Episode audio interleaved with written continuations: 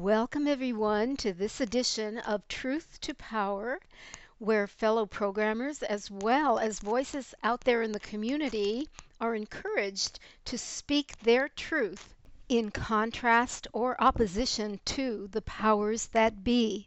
I am today's host, Ruth Newman, and I'm very excited to be airing a presentation given by Dee Pregliasco, Vice President and Redistricting Chair of the League of Women Voters of Kentucky, and also by Susan Perkins Weston of the League's Kentucky Redistricting Committee. They spoke at the Louisville League of Women Voters on Monday, October the 18th, on the very timely and important subject of redistricting, which only happens every 10 years and which is going on right now in Frankfort. I'm Dee Pregliasco. I'm Vice President of the State League uh, and Chair of the Redistricting Committee. But as most of you know, my heart is here in Louisville because I was at one time President of the Louisville League and, of course, still a member of the Louisville League. If you join the local league, you automatically become a member of the state league and the national league, and that's an important thing to remember. But the state itself, and our president is here, Fran Wagner, we have taken on this issue of redistricting. And some people say, well, why is this important? And we're going to talk about this with our slides. Two important things. First, you should know, but you need to let everybody know that the league is nonpartisan. Okay? We don't support candidates and we don't support parties. So that's critical to understand. So we, we go at this just as that, a nonpartisan group of citizens, and we're here to educate all citizens about this issue. And then two other things that I think are critical. Keep this in mind. What happens, whether it's good redistricting or bad redistricting, which is gerrymandering, it lasts for 10 years. 10 years. That's why this is critical, okay? And then my, the other thing that I've come up with that I think is also critical is what happens in Frankfort, and Senator McGarvey knows this, and Representative Scott knows this, what happens in Frankfort doesn't stay in Frankfort. Okay? It's not like Las Vegas. What they do there, it affects all of us. It affects our taxes, it affects education, it affects health, roads, schools, you name it, it affects everything. And that's another reason we have to pay attention. So, my partner, Susan Weston, who's the, our map guru, she is in, in Danville. She's not here tonight, but she's got part of this program. And when I get through, she's going to chime in with all of her maps. We've given you some handouts. Be sure that you give us feedback because that's part of what the Fair Maps Forum are all about. So that's critical. When you've got a question, write it down on your card, hold it up, and it'll get collected. Either I'll answer it or we'll have Susan uh, answer it. As you can see, this is our people-powered fair maps. And we want an open process. We want it transparent. We don't want, here are the maps, vote on them tomorrow. We want these maps to be published ahead of time. We ourselves have bought Maptitude, which is the same uh, computer technology that the legislature uses. We have drawn maps ourselves. And then once we get input, in other words, hear from you all, just like we've already had uh, one of these programs in Bowling Green, in Hopkinsville, in Frankfort, Eastern Kentucky, and we're going to have one in Northern Kentucky. We're going to have one in Lexington again, in Pikeville, Ashland, and, and Morehead. I'm actually going to Paducah on Thursday. We're talking to people all over the state, and that's part of what this program is all about. You can talk to people that you know. If they have groups and want us to come talk to them, we'll be glad to. We probably talked to 60 plus different groups all over the state, okay? Because this is a critical issue. This is, of course, our first look at people powered fair maps, or you can just call them fair maps if you want to. These are the basics, okay? Most of us know this, but you'd be surprised, a lot of people don't understand this. We are going to draw six new congressional districts. Okay, we have six congressional representatives. A lot of us are old enough to remember we used to have seven in Kentucky, but we lost population and so we're down to six. We also have 38 Kentucky Senate seats, so those districts are going to be redrawn, and 100 Kentucky House seats. These 38 seats and these 100 seats are set up by our Kentucky Constitution. So it's not like they're going to add and make it 40 here or 20 here. That's with the Constitution.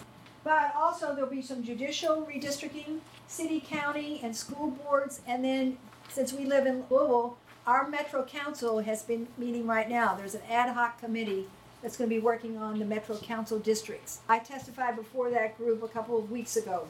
I mean, Louisville has 26 Metro Council districts, so you can see they've got a, a lot of work to do. Let's face it, we know what happened with the census. Things were delayed. The numbers didn't come out as soon as we thought they were going to come out. So, when is this going to happen? Is it going to happen now?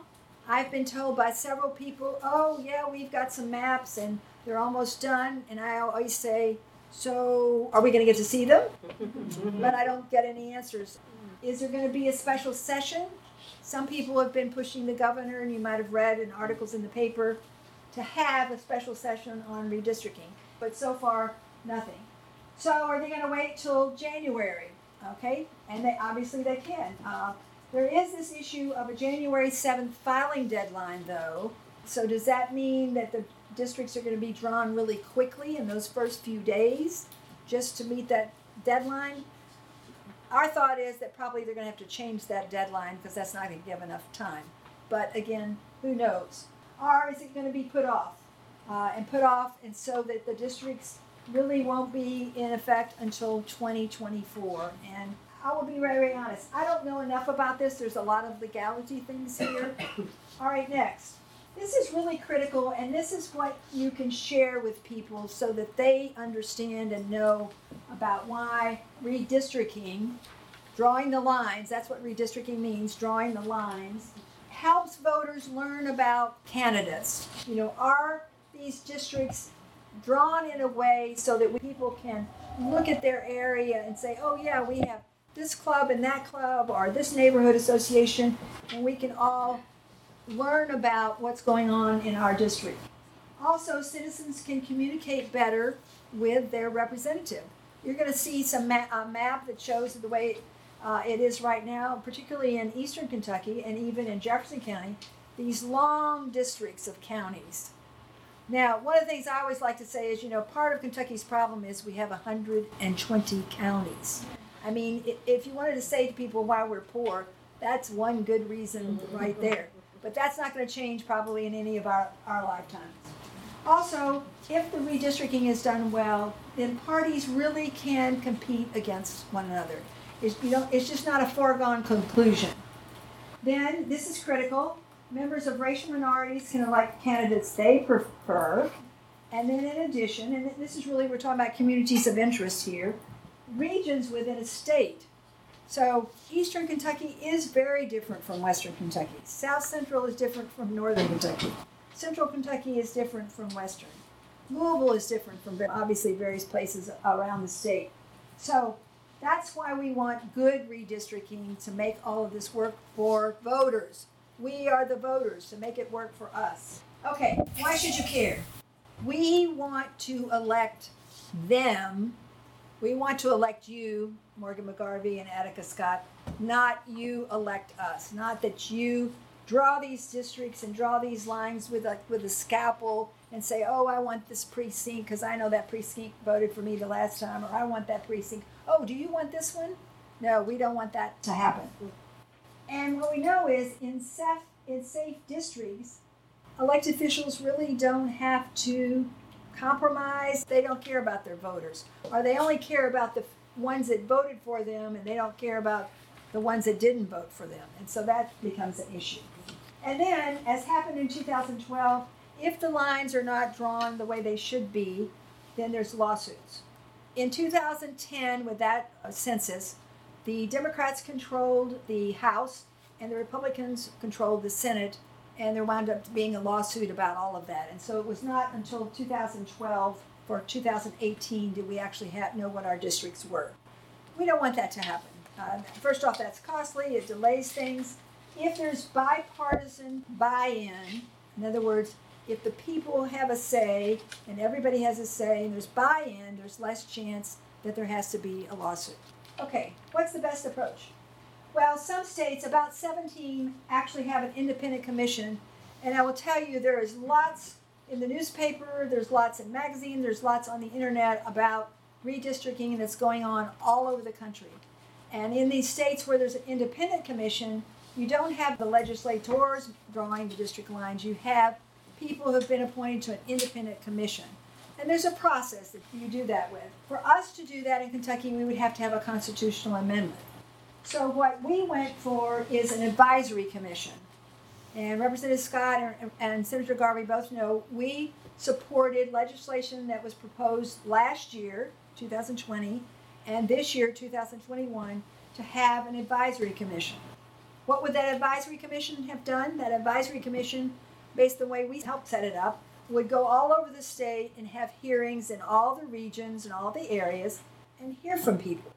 Put all of that information together before maps then would be drawn. We got nowhere in 20, got nowhere in 21. We even had a joint resolution this year, and that got nowhere. In other words, the resolution would have been, well, the legislature is going to do this.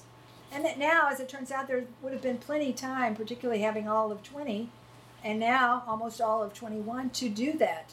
But instead, they chose not to do that. So that's why we're having these forums, you know?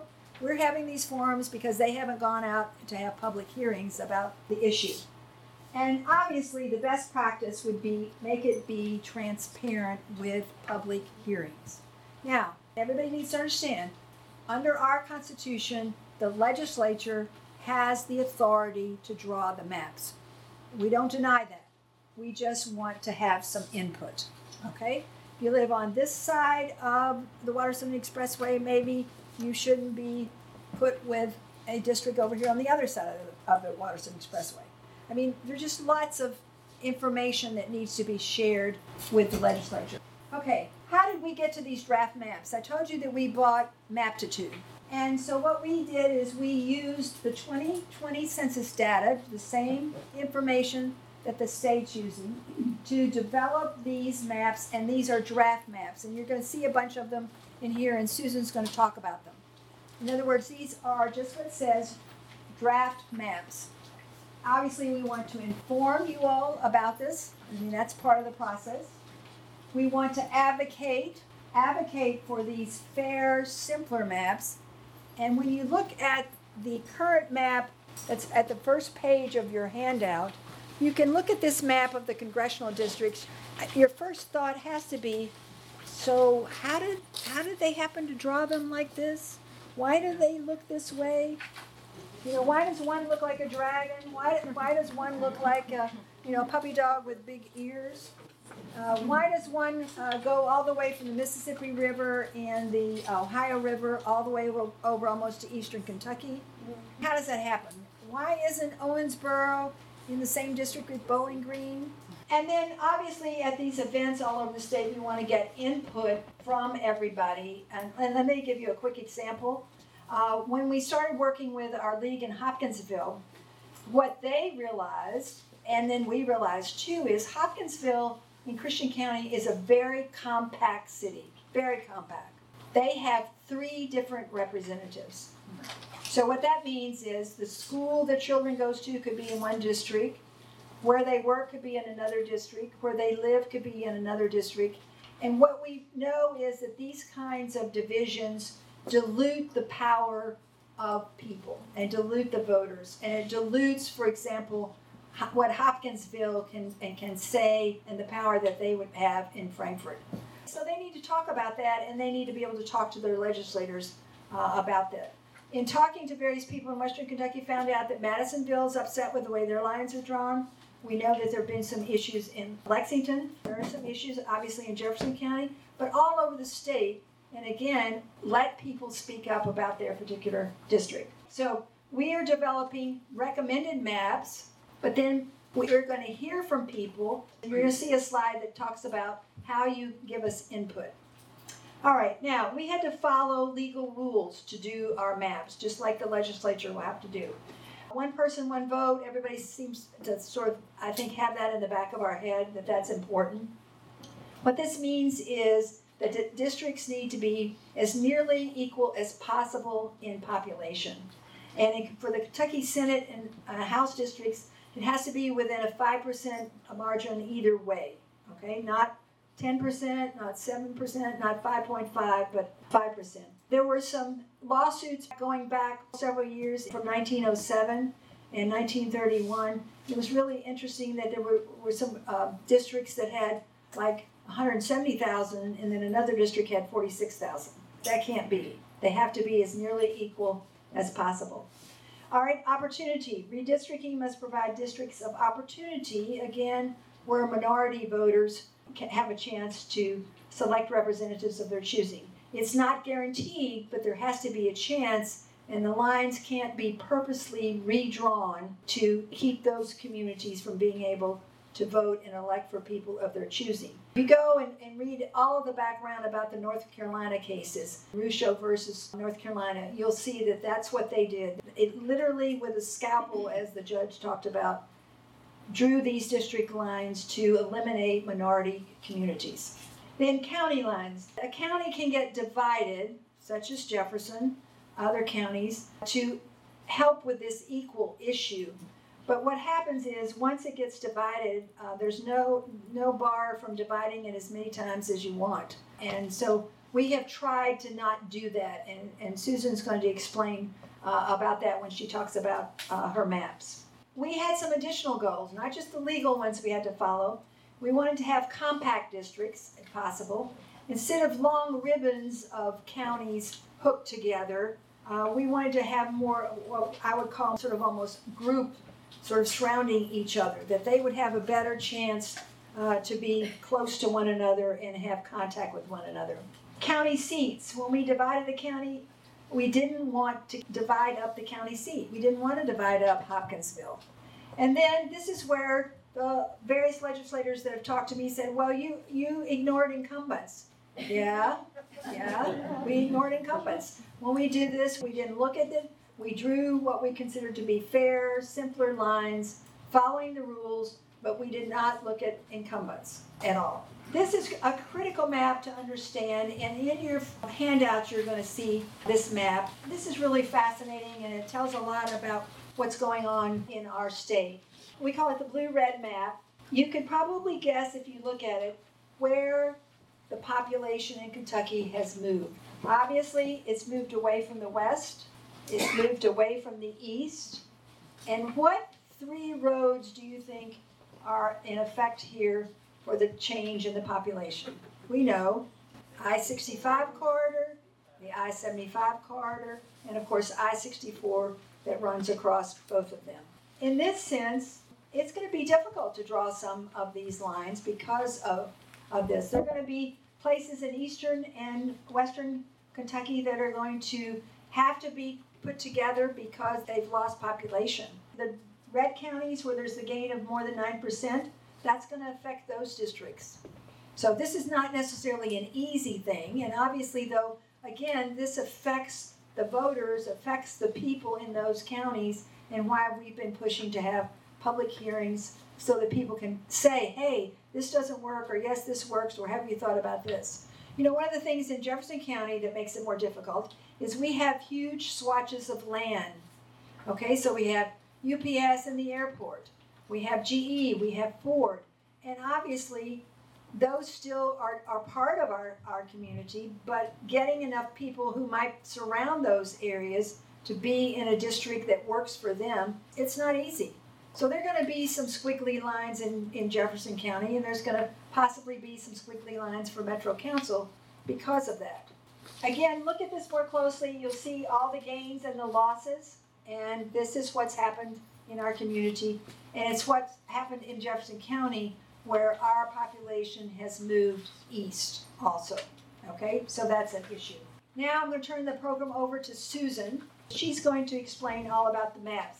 I'm Susan Weston, but it's an honor to be with all of you to talk about maps tonight. Starting with our congressional map, what I have displayed is indeed the map currently in use based on the 2010 census data. What I find odd is mainly the yellow districts, which seem to be to stretch an amazing distance. So the first district in yellow stretches from the Mississippi all the way east to Casey County, which is located 10 miles south of where I'm sitting in the middle of the state. And the fourth district stretches from eastern Jefferson County all the way to Ashland. A lot of what's going on here, I think, comes from, if you look over in the west, the farthest west district in the pink second district is Daviess County, and that's Owensboro. And I think a lot of what's going on in this map is based on trying to keep Owensboro in the second. And if you do that to get a district that's close to equal size, you sort of have to go south beneath Bowling Green and come up in the middle of the state. I think that's why that map is so odd. And then there's a choice about how you draw a district for the east. And if that one is drawn to include some of the Appalachian counties in the middle of the state, it kind of has to not go all the way north up to Ashland. I think those are the main factors leading to how this map was drawn. Now, I do want to share that we really want your input. We have a set up address with a survey. At this tiny URL address, we do ask for your email. We won't use that for anything else, but we're using that in case you come back and want to share comments two or three more times. If you prefer email to a survey, you can send us email to our info address. And if after we're done tonight you have more thoughts, feel free to go back to that tiny URL address and tell us more through November 15th. That's when we're going to get to work on recommended maps to go to the legislature based on all the input. Websites that you can go to are www.lwvky.org. You can also go to tinyurl, all one word, tinyurl.com forward slash LWV maps. So here's our first map trying to redraw the congressional district. The big changes are, as I said, moving Daviess County and Owensboro into that western green district and working hard on how the northern district cannot be as much like a long snake. Here it definitely doesn't go all the way over to Ashland. And once I tried to do those two things, it followed that the eastern district needed to sort of rotate counterclockwise. Uh, it used to be sort of from from eight o'clock to two o'clock, and now it's from one o'clock to seven. And then the other districts followed from that. Two quick questions. First, what does the Paducah map look like? And the simple answer to that is we've shared our complete set of maps at lwvky.org. And we would love to have feedback from anyone anywhere in the state on anywhere else in the state. We chose to focus closer to Louisville in what we gave as handouts today. But your comments are very welcome if you go and look at our other maps at lwvky.org. Also, could you share some historical context in relation to redistricting versus gerrymandering in Jim Crow? Happy to do that. That's the heart of why I care about this process, is trying to get to a better shared society. The one person, one vote rule is absolutely fundamentally about enforcing the 14th Amendment having previously had a number of districts drawn purposely to limit the impact, in particular, of African American voters. Uh, the Voting Rights Act of 1965 uh, set strong rules for places that had previously done that kind of racist gerrymandering, requiring them to have pre clearance from the Department of Justice before they made voting changes. And that worked until a few years ago when the Supreme Court in Shelby v. Holder took out all of that pre-clearance process. The Voting Rights Act still applies, but to enforce it, you now have to go to court, and you go to court after the new districts have come into effect. In Kentucky, given our diversity shortage, Jefferson County is the main place where we need to be extra careful about that. In these maps, I was also intentional in all of the other places that we had more than a handful of non white voters. I do want to move to showing you a few close-ups of this congressional map. So first, this is Jefferson County. Jefferson County is too big to be a congressional district. The standard size for congressional district is a little over 750,000 people, and Jefferson has more than that. So to make the main Jefferson district not be too big, somebody has to choose some bites to nibble off of the county. And the two places where I tried to handle that were a small section in the southwest that's included in the southern district, and a small section in the northeast that's included in the blue northern district. And one of the things I worked on in this, though I may not have it right, was trying fairly often to use major highways as boundaries.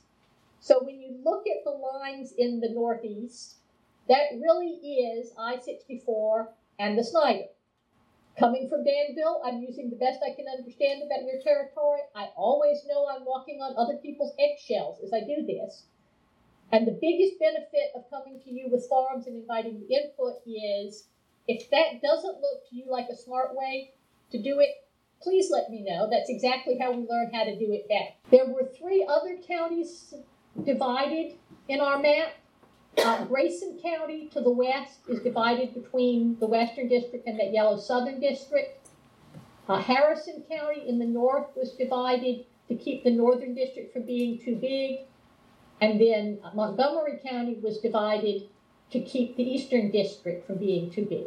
Those are fairly simple lines. We were aiming to make it easier to look at than the way the 2013 maps did it. We're going to need to revise these maps. We'll revise them mainly because we got your input. This is the house map drawn in 2013. At this size, it's really hard to see what's what's visible, so I'm going to show you a couple of close-ups to let you see some of how this works. First up, of course, Jefferson County. Jefferson County in these maps has 15 of the state's 100 districts located entirely in Jefferson County, and then has three districts shared with Oldham County. But I want to show you a little bit about how it works in a lot of the state. The county division rule has an impact of, in general, the counties that are large enough that they have to be divided. If they're too big to be their own house seat, then they end up being divided to solve multiple problems. So here's an example from Hardin County. But if you look at Hardin here, you're seeing it's divided into many parts and it's connected to many other counties. So it shares a district with Bullitt County. It shares a district with Meade County, though you have to squint to see that the 27th district has a blue piece reaching into the county and headed towards E-Town. It shares a district with Breckinridge, it shares a district with Grayson, and there in the south, its other blue district includes Hart, Metcalfe, and Monroe County. And Monroe County, we will note, is on the Tennessee border. So that's an illustration of how the maps did a lot of dividing of counties, where we aimed in our maps to do less dividing of counties. Jefferson did not get that treatment in the 2013 maps, although Oldham County might argue that it was divided more often than it needed to be in order to have three different districts that were in both Jefferson and Oldham rather than having just one intrusion like that. And you are listening to WFMP 106.5 FM. I'm your host, Ruth Newman, presenting talks given at the Louisville League of Women Voters on the work of redrawing boundaries for congressional, state, and local legislative districts going on in Frankfort, but also being taken up by the Kentucky League of Women Voters for purposes of promoting fairness, transparency, and opening it up to public scrutiny, something that has not been done in the past. The next voice you hear is that of Susan Perkins Weston of the League of Women Voters Kentucky Redistricting Committee. In our draft maps, I should tell you early, we did them in seven regions, uh, both to make the colors easier and to make it easier to hone in on what people would want to hear about as we did different locations. We're honing in on Jefferson and its surrounding areas. We've also brought you the map for the central part of the state and the northern part of the state Again, if you want to see any of the other maps, we would love to have your thoughts on those as well, and you can see those at lwvky.org.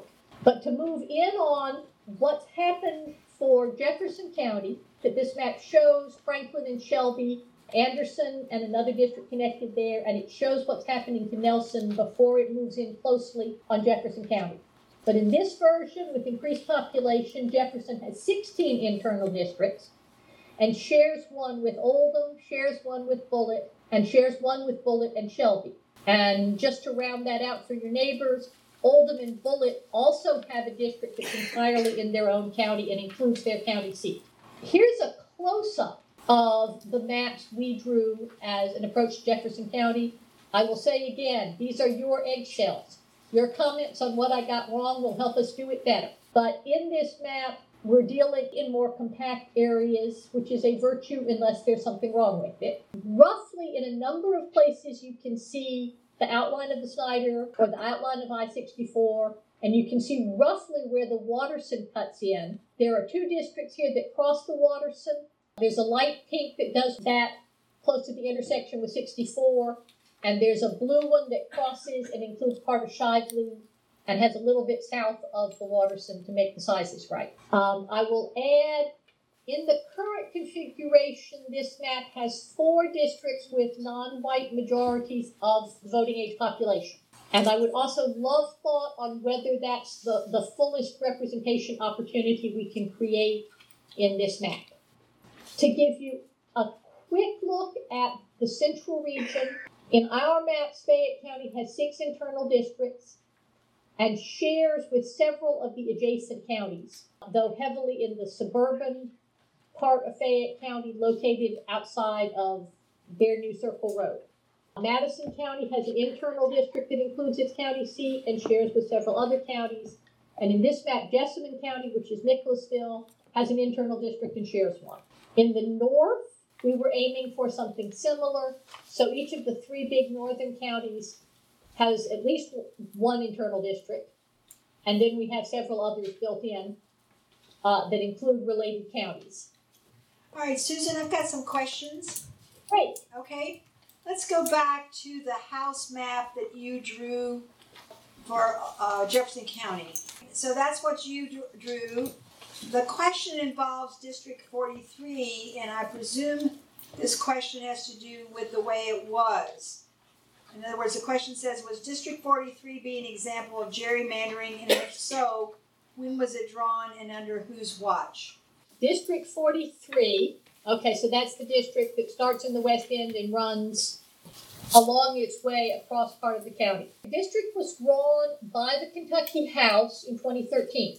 The House had the leading role in redistricting the House as the Senate did in redistricting the Senate. What I would say more carefully is that looks to me like a district that was drawn with purposeful awareness of minority representation and was looking for a district that also couldn't be spoken of as packing. So it includes a significant African American voting population, but it also includes some neighborhoods that are not as African American in the redistricting discussions, there's a worry about cracking a community where you divide people up so they can't have influence.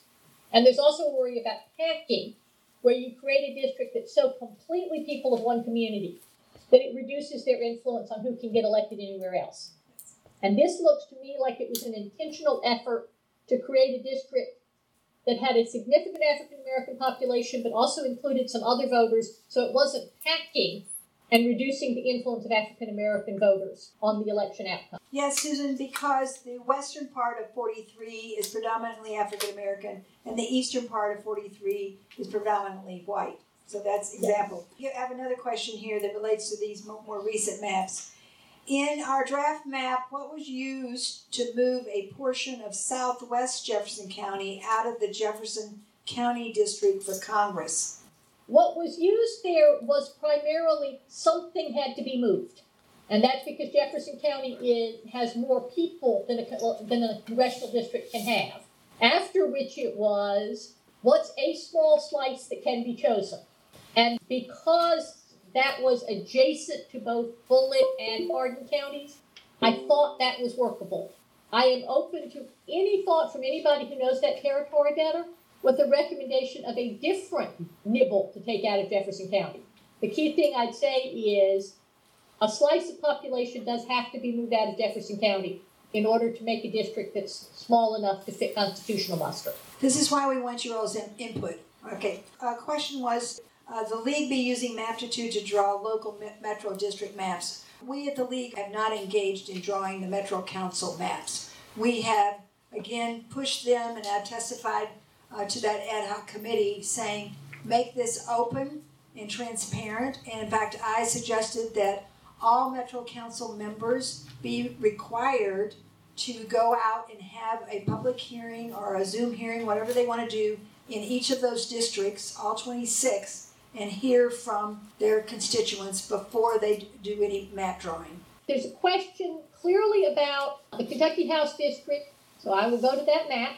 What is the district in the southeast of Jefferson County that is green? What does it join with, and why did you draw it that way? There are actually two. If you look to the south of the map, you'll see there's a sort of yellow green district that includes part of Bullitt County, and then there's a darker green district that includes both part of Bullitt and all of Spencer County. And I drew them that way to solve the problem of Shelby County is too small to be a district and needs something added to it. Bullitt County is too large to be a district by itself. So when I was looking at the congressional map, I was describing here's why I took a nibble here and a nibble there. These are the nibbles to get districts of the right and workable size in the House map. There are sure to be other ways those districts could cross the border. I may not have chosen the best lines for that, but what I was working to do was solve the population problems also for your neighboring counties without doing the kind of multiple divisions that were done in a lot of maps in the last time the maps were drawn. In the Senate maps, these were drawn by the Republican Senate primarily in 2013. The distinctive here, these maps, compared to maps we've seen in other states, these are relatively tame. Pennsylvania had a district that was famously referred to as Donald Kicking Goofy. None of these maps look like Disney characters. But in our thinking about how to make things work easily for voters, if you look in the east, there are a whole set of very long, very skinny districts that look like strings of pearls with one county after another added running from south to north. And we suspect that's hard for a lot of voters. I will also mention if y'all have any sense of how to pick out Casey County in the center of the state, you will notice that the 14th district starts in Casey and wanders up through Marion and Nelson and Spencer and into Jefferson County. And that is a major stretch both of geography and of culture, I think. An argument that that set of four counties plus a slice of Jefferson are a community of interest, I think would be pretty tough. And it's not at all a criticism of anybody representing them, it's just an awareness that that looks like it would be hard on voters in terms of being able to get to know candidates, in terms of being able to visit those who represent them. Our Senate maps, we did do them again in the two parts. For your handouts, we provided all of both parts with a note that the western half, in the western half, two counties needed to be divided. Uh, Warren County is too big, to be all one Senate district, so part of Warren County is included with other places. And Jefferson County, of course, is way too big to be one Senate district, and in our maps has six that are entirely inside the county and then shares some others. So here's that version. And again, you have a set that are internal to the district, but you also have one that's shared with Hardin down in the southwest, one that's shared with Bullitt, and one that is shared with Oldham and Shelby. And once again, all thoughts on how to make this work better for the people who live there will be appreciated, especially from you as the people who live there. From the, the question about the greenhouse district, I have not labeled these with numbers of districts because I was trying that hard not to think about incumbents, which is why I'm referring to these as the pink one or the red one. There's also a glitch in redistrict R doesn't give me an easy way to label them, say, by letters, which we will try to do in our recommended maps. In the east, there are three more divided counties, Fayette, Boone, and Kenton. And in the handouts, there's some detail on those. Having said that much, I'll invite you again to, to give us thoughts on what we've got right and what we can do better. And you can do that with the Tiny tinyurl. That address is tinyurl.com forward slash LWV maps. You can also email us. That email address is info at lwvky.org. We will be looking out for your comments all the way through to November 15 on how we can make this better. You also can go online, uh, and we have a petition uh, that you can sign online or you can print it off and sign it. And we're uh, collecting these signatures and sending them to the legislature. Say, okay, Let's have an open and transparent process. You can find that online petition by going to lwvky.org. So you can do that also. So do we have a que- have a question? And then also, you see up here, you can take a copy of this QR code with your phone, and our outreach circle has been developed by National, and it's a way to very easily connect with all of your contacts, our special contacts, our special groups of contacts, uh, particularly when you get notices uh, about certain uh, events, particularly as the league is right on top of all things involving voting. Uh, and this involves voting, restoration of felony uh, voting rights, uh, education, the environment, everything. So, who uh-huh. else is drawing maps? We know the legislature is. I don't know that anyone else is. That's how I got this strange gig. In the past, I have been in a Jefferson County civics classroom where the entire wall was pasted with map sections that some wonderful civics teacher was teaching her students about doing this. Well, and we do know that geography students and political science students at the various universities, that's, that's why we were excited about having the program at EKU, and we're having one at Morehead. And the idea would be to get them to get involved and uh, to draw maps. And you can actually go online. There are a lot of free programs. You can go on. You all can go online and work on drawing uh, maps if that's what you want to do. We have a question also: Is when are maps received due? I think that's what this means. Uh, we would like to hear from you by November the 15th, so Susan has enough time to redraft the maps, and then uh, we plan to, by the end of November, early uh, December, get them to the uh, legislature. Here's another question. Once maps received are turned in, what is the process? Let me back up and try answering that two ways, Steve. Okay. Because the question sounds to me like it might be when do the maps have to be done by the legislature?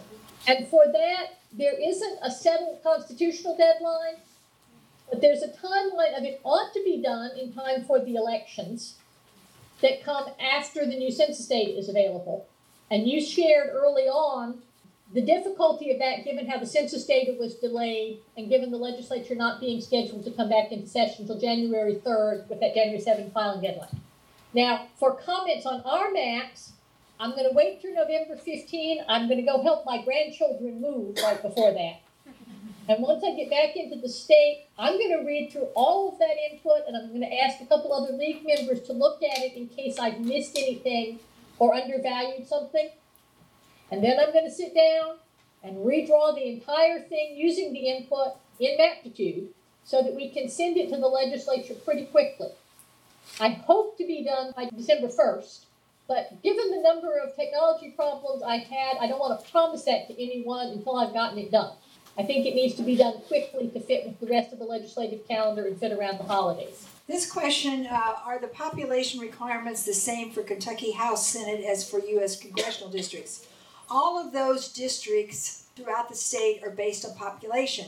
So if you have six congressional districts, then the population of Kentucky has to divi- be divided up six ways. If you have 100 House districts and 38 Senate districts, then you take the Kentucky total population and divide that up.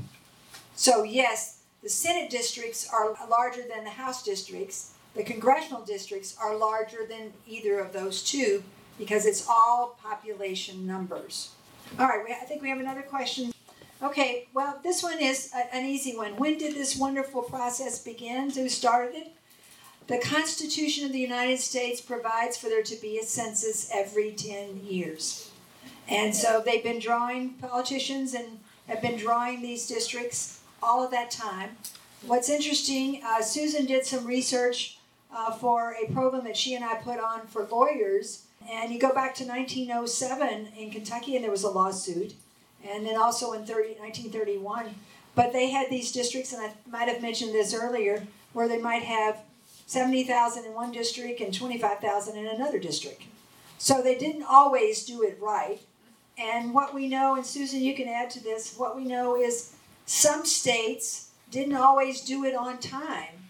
But again, until people speak up, until voters speak up, or their lawsuits do things get changed? Susan, how long of a process is drawing the LWV proposed map? So you can tell them how long you've been involved in this.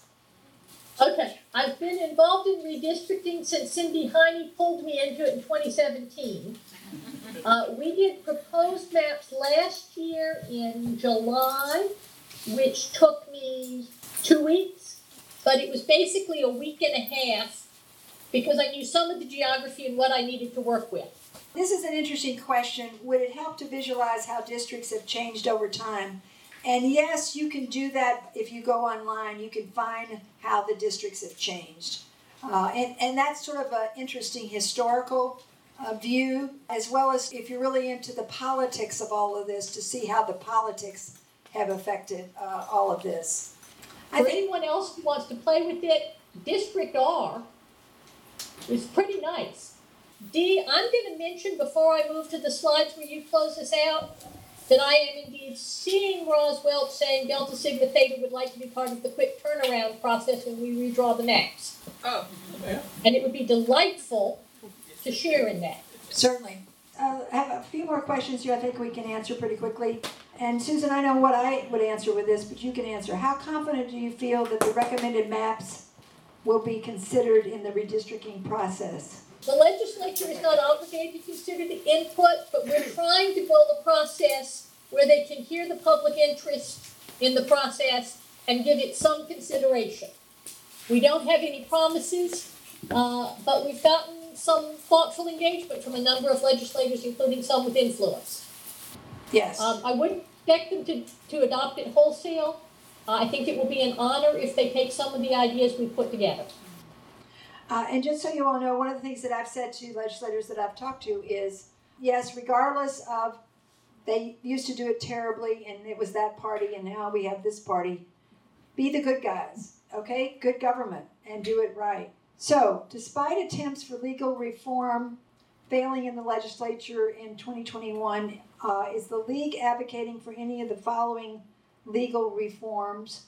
Partisan gerrymandering ban, multi-member districts with ranked choice voting. I will start with this. It would be great if we could get somebody to put forth a bill to outlaw gerrymandering. But you, saw what happened in 20 and 21 when we couldn't even get them to agree to have an open process.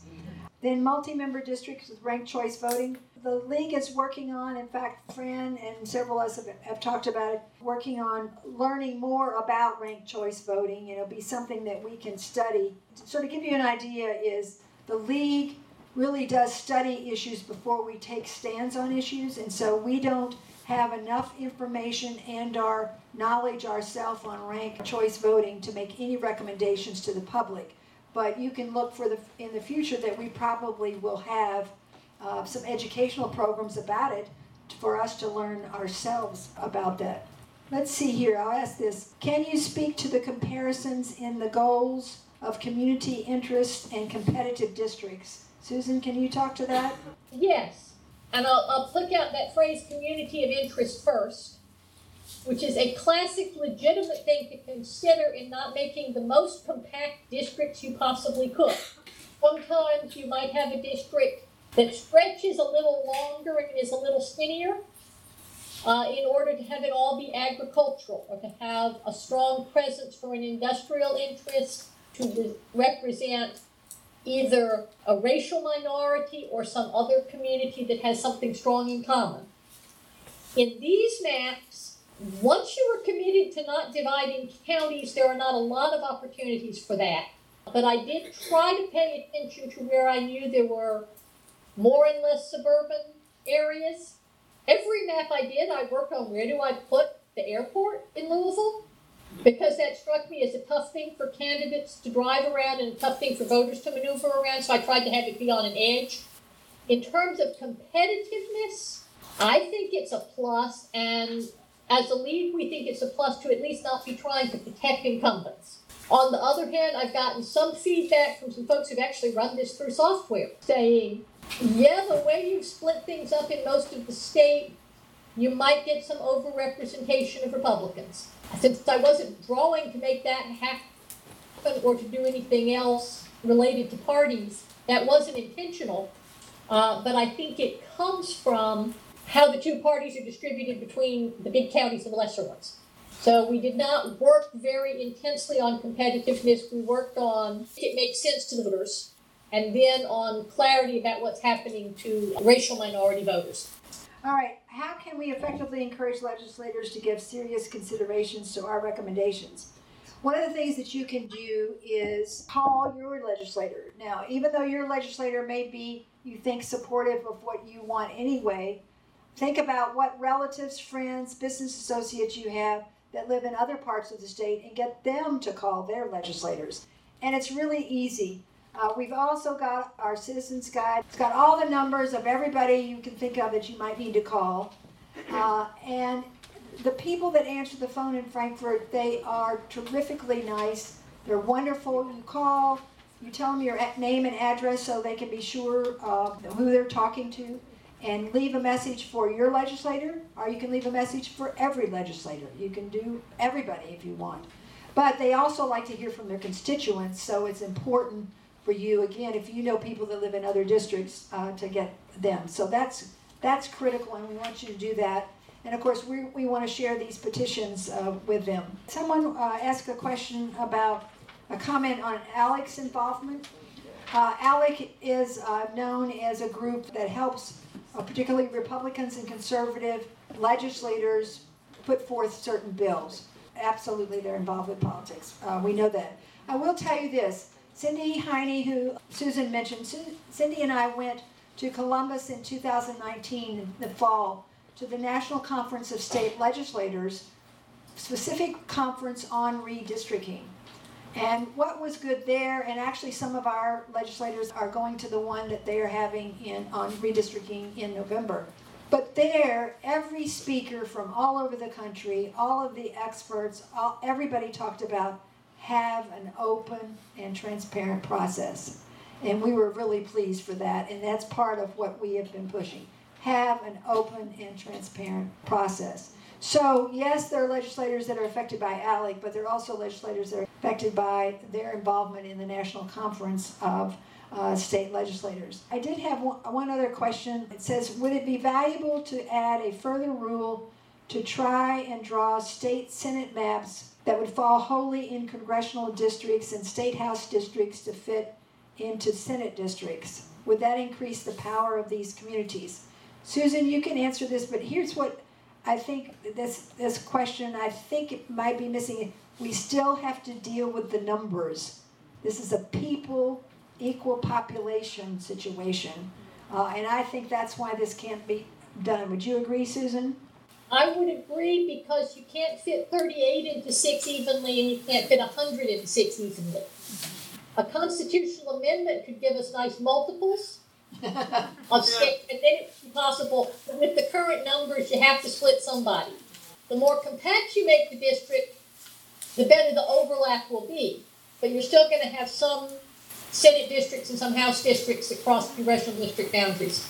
D, I have one more question asking. I'm trying to imagine what the procedure is for the legislature to draw district lines. Do all the members get together with different color magic markers and circle what they want? Can you share your understanding of some of how the sausage gets made, while of course being polite and decorous in the league tradition? All right, so of finish up here, what can the legislature do to move toward these maps? We've talked about it, having the input, that's what we want. Every legislator we've talked to, and we've tried to talk with multiple groups of them and individuals. Transparency, share the maps before voting. You want the things that you should say to people when you talk to them. This is it. And particularly sharing the maps before voting. In other words, one of the legislators said, Oh, yeah, we're almost finished with these maps. And, like, okay, well, then put them out there so people can see them, talk about them, and get back to you. Now, whether they'll do that or not, let's put it this way I'm not holding my breath. But again, build broad support, and that's what this would do. Uh, and again, even though one party is the minority in both of our state houses, still to have a bipartisan uh, view of whatever maps they draw is going to be much better in the long run, and less likely that there would be possibly uh, a lawsuit. And we don't we don't want a lawsuit. I mean, I'm a lawyer, I still don't want a lawsuit, okay? Uh, it's not good ultimately. If they do terrible things, there may have to may have to be. All right? Let's see if there's any last questions. I really want to appreciate uh, tell you all how much we appreciate your attention to this.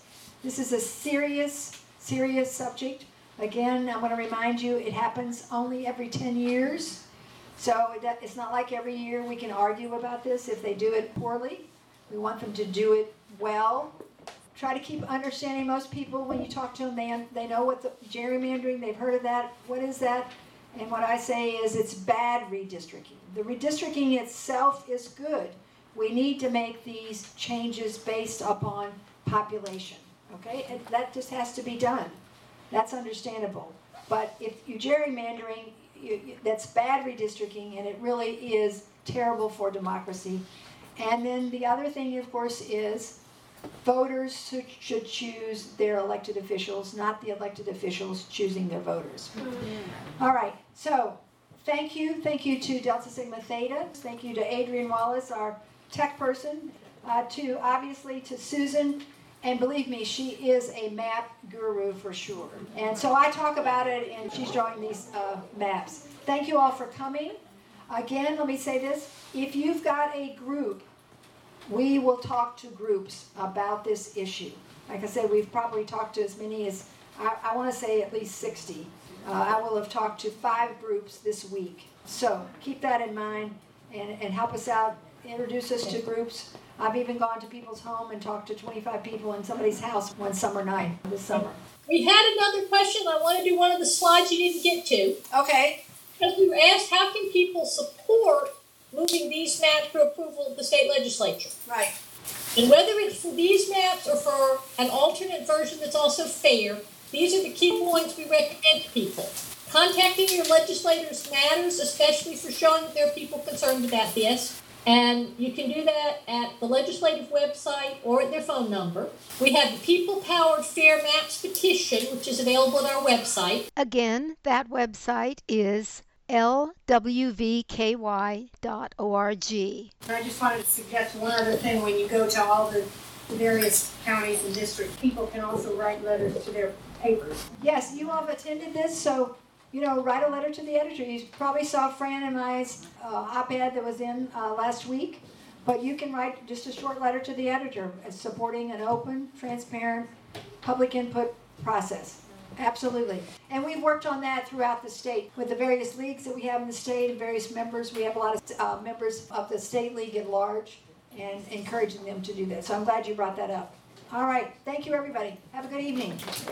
The talk you just heard was given by Dee Pregliasco and Susan Perkins Weston on the subject of redistricting, and it took place at the Louisville League of Women Voters on October the 18th, 2021. If you would like to speak your truth to power, go to forwardradio.org and click on Participate.